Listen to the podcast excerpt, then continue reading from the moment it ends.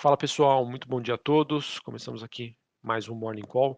Nesta sexta-feira 13, eu sou Felipe Vilegas, estrategista de ações da Genial Investimentos.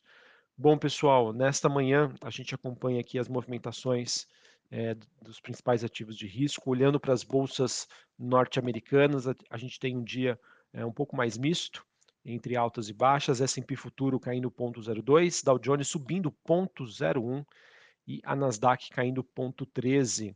É, olhando para a agenda nos Estados Unidos, é, o mercado está aguardando né, a divulgação é, dos resultados corporativos trimestrais dos grandes bancos. Dentre eles, nós temos o JP Morgan, Bank of America, Citigroup e Wells Fargo. Os bancos nos Estados Unidos, como naturalmente acontece, eles fazem a abertura da temporada de balanços e isso acredito que vai ser super importante para o mercado entender o quanto que a política monetária mais contracionista do Fed já está impactando ou não os resultados dessas empresas. É, a gente que vem acompanhando dados macroeconômicos mais positivos, mais benignos, tanto do lado da inflação quanto do mercado de trabalho nos Estados Unidos, e o mercado, né, que em 2022 se focou muito né, na narrativa inflação, e agora passa aí para a narrativa: teremos um pouso suave da economia norte-americana ou uma recessão um pouco mais intensa, um pouco mais profunda. Então, é, avaliar os resultados corporativos, como as empresas estão reagindo a esse cenário de taxa de juros mais alta, vai ser super importante. Beleza? Queria falar ainda um pouquinho sobre os dados de inflação que foram divulgados ontem é, nos Estados Unidos, eles que acabaram ficando em linha com as expectativas do mercado. É, a gente ainda vê um, os núcleos de inflação, ou seja, aqueles, é, aqueles itens né, de maior resistência, é, mais resilientes, eles ainda permanecem num patamar elevado, só que se a gente fizer ali uma, uma avaliação um pouco mais qualitativa, olhando para a parte dos aluguéis, que é um item de grande resistência e que não faria sentido o Fed esperar a inflação de aluguéis chegar para mudar aí a sua postura é, já que é esperado, diante dos dados de mercado de imobiliário hoje nos Estados Unidos, que mais à frente é, essa inflação tende a melhorar, ah, o mercado aí, no caso, é, gostou dos números tá, e acredita que o Fed está no caminho certo, olhando para a política monetária que está sendo praticada hoje, não, não por menos, é, é esperado já para a próxima reunião uma alta de 0,25 olhando para a taxa de juros nos Estados Unidos. Há um mercado que até o início do ano estava dividido entre uma alta de 0,5% e uma alta de 0,25%, e agora a maioria né, das apostas já se concentram aí nessa faixa de 0,25%. Menos necessidade de subida de juros, né, ou, digamos, uma movimentação mais tranquila, isso traz menos impacto à economia americana, o que reforça a tese de pouso suave. Beleza?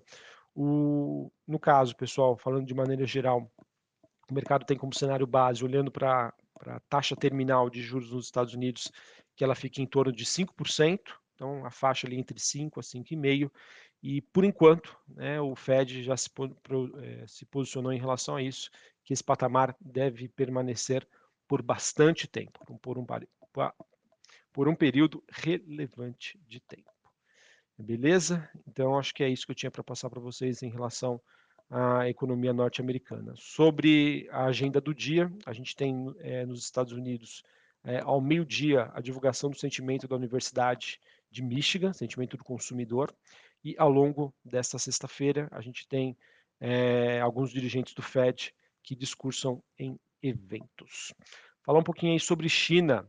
China, que a bolsa de Xangai teve uma alta de 1%, mesma movimentação para a bolsa de Hong Kong. Japão, na contramão, fechou com uma queda de 1,25%. É, dentre alguns motivos que é, corroboraram para essa movimentação positiva, nós tivemos é, dados sobre a balança comercial que vieram melhores do que o esperado, ainda mostram né, um nível de atividade reduzido, quando comparado aí com os melhores anos aí da China, mas obviamente que o mercado está esperando esse ponto de inflexão dado a, a mudança nas políticas de combate à Covid-19 na China. A gente teve também é, destaque para o desempenho das ações de tecnologia listadas na Bolsa de Hong Kong. E, no caso, o que fomentou, né, ajudou nesse movimento, foi que a China anunciou que planeja assumir né, Golden Shares é, é, em participações aí na Alibaba e da Tencent, da Alibaba e Tencent. O que acontece, pessoal? O setor de tecnologia nos, na China, é, ele sofreu nos últimos anos com uma forte intervenção do governo chinês. E esse tipo de, de posicionamento transparece que essa estratégia é, ela quer ser mudada. Ao invés de você intervir no setor como um todo, você, digamos, tem uma participação mais relevante, né, através de golden shares, é, ações de ouro, né, né, em empresas importantes e participa então dessas decisões, tá bom? Isso é, não consigo trazer uma avaliação para vocês sobre qual é a diferença em termos de impacto, mas é, isso acabou repercutindo positivamente nos, nos mercados chineses, tá? O governo deixando de ser intervencionista no setor como um todo, para ter, para ter né, uma posição importante nos conselhos dessas companhias, tá bom? Acaba sendo uma influência? Sim, é, é uma influência, mas a interpretação do mercado é que seria muito menor do que está sendo praticada até o momento. É, então, movimentações positivas na China, expectativa aí de uma reabertura, está fazendo com que a gente tenha um dia positivo aí também para as commodities. O petróleo WTI negociado em Nova York subindo 1%, é, Brent subindo na mesma proporção. É, olhando para os metais industriais, cobre no 0 a 0, níquel subindo 2,5%. A gente teve hoje mais um dia positivo para o minério de ferro. Tá? O minério de ferro que tem o maior avanço semanal em seis semanas, com esse crescimento aí sobre as expectativas relacionadas à reabertura da economia chinesa, que por consequência vai fazer com que exista maior demanda aí por matérias-primas. É, além disso, pessoal, comentar aqui sobre os outros indicadores. O dólar index DXY praticamente no 0 a 0, uma queda muito leve, 0,08. Taxa de juros de 10 anos nos Estados Unidos subindo 0,26 e o Bitcoin subindo aqui quase 5%, 19 mil dólares a unidade. O Bitcoin, pessoal, tem sido ativo mais beneficiado por esse sentimento em relação à trajetória dos, de juros nos Estados Unidos e essa, por consequência, expectativa de um pouso suave para a economia norte-americana. Vamos falar sobre o Brasil. Brasil que é, segue bastante influenciado é, pelas movimentações internacionais, principalmente olhando para as ações chinesas, né, expectativa de reabertura por lá, que vem é, corroborando para o movimento das nossas exportadoras.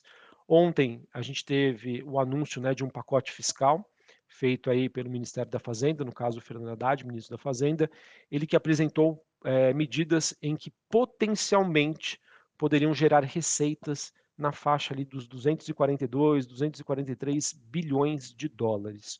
Ou seja, pessoal, se é esperado para 2023 um déficit de 231 bilhões de reais, perdão, acho que eu falei dólares anteriormente, é reais, 242 bilhões de reais. Então, se é esperado um déficit para 2023 na faixa de 231 e essas medidas poderiam aumentar a, as receitas a 242, a gente poderia fechar um ano é, com superávit em torno aí de 11 bilhões de reais. É, e o Fernando Haddad disse que, no pior cenário, a gente fecharia com déficit em torno de meio a 1% de queda. É, pessoal, que eu venho comentando aqui com vocês, essas medidas são positivas? Né? Sim, são positivas, não é à toa que a gente já vem acompanhando nessa semana uma forte queda aí da, das expectativas sobre a Selic em 2023 e nos, nos próximos anos, né? ou seja, o fechamento da curva de juros. É, porém, pessoal, eu acho que é importante a gente acompanhar que o Brasil precisa de reformas. Essas medidas que foram anunciadas, né, que pretendem ser adotadas, são medidas que é, solucionariam um problema para 2023 e não para os próximos anos. É, outra questão, pessoal, é, já vi muitos economistas dizendo que é, dificilmente, tá, diante das medidas anunciadas, o governo vai chegar na, nessas receitas aí estimadas em 242 bilhões de reais. Tá? Então, enfim, são questões aí pontuais e de bastante volatilidade, o que não passam, uma passam ainda uma, uma certa incerteza para o mercado, para os investidores. Tá bom? Então vamos aguardar se é, o governo só está começando, obviamente, né, são 10 dias, mas se continuar nesse ritmo, pessoal, mais cedo ou mais tarde, o mercado pode se estressar. Beleza? Porque o Brasil ainda precisa né, desse plano né, de ajuste fiscal e estrutural de longo prazo e uma nova âncora fiscal Então vamos aguardar, vamos esperar para ver o que o governo anuncia. É, Fernando Haddad disse que no ano passado que uma, um arcabouço fiscal seria, é, no caso, direcionado no primeiro semestre de 2023. Beleza? Uh, sobre a agenda macroeconômica aqui no Brasil, às 9 horas da manhã a gente tem informações sobre o IBCBR, que serve como uma proxy para o PIB, e de acordo com os dados divulgados nessa semana, né, inflação, é, vendas no varejo, produção industrial, é, volume de serviços, a gente infelizmente está caminhando aí para uma redução da atividade econômica no Brasil, obviamente que isso se dá pela, por esse alto nível aí de taxa de juros aqui no país.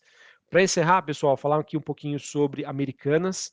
Americanas que ontem teve uma queda de 77%, e isso aconteceu depois da renúncia aí do, do novo CEO, né, o Sérgio Real, que assumiu no dia 1 de janeiro e 10 dias depois já apontou a inconsistências contábeis na faixa aí dos 20 bilhões de reais.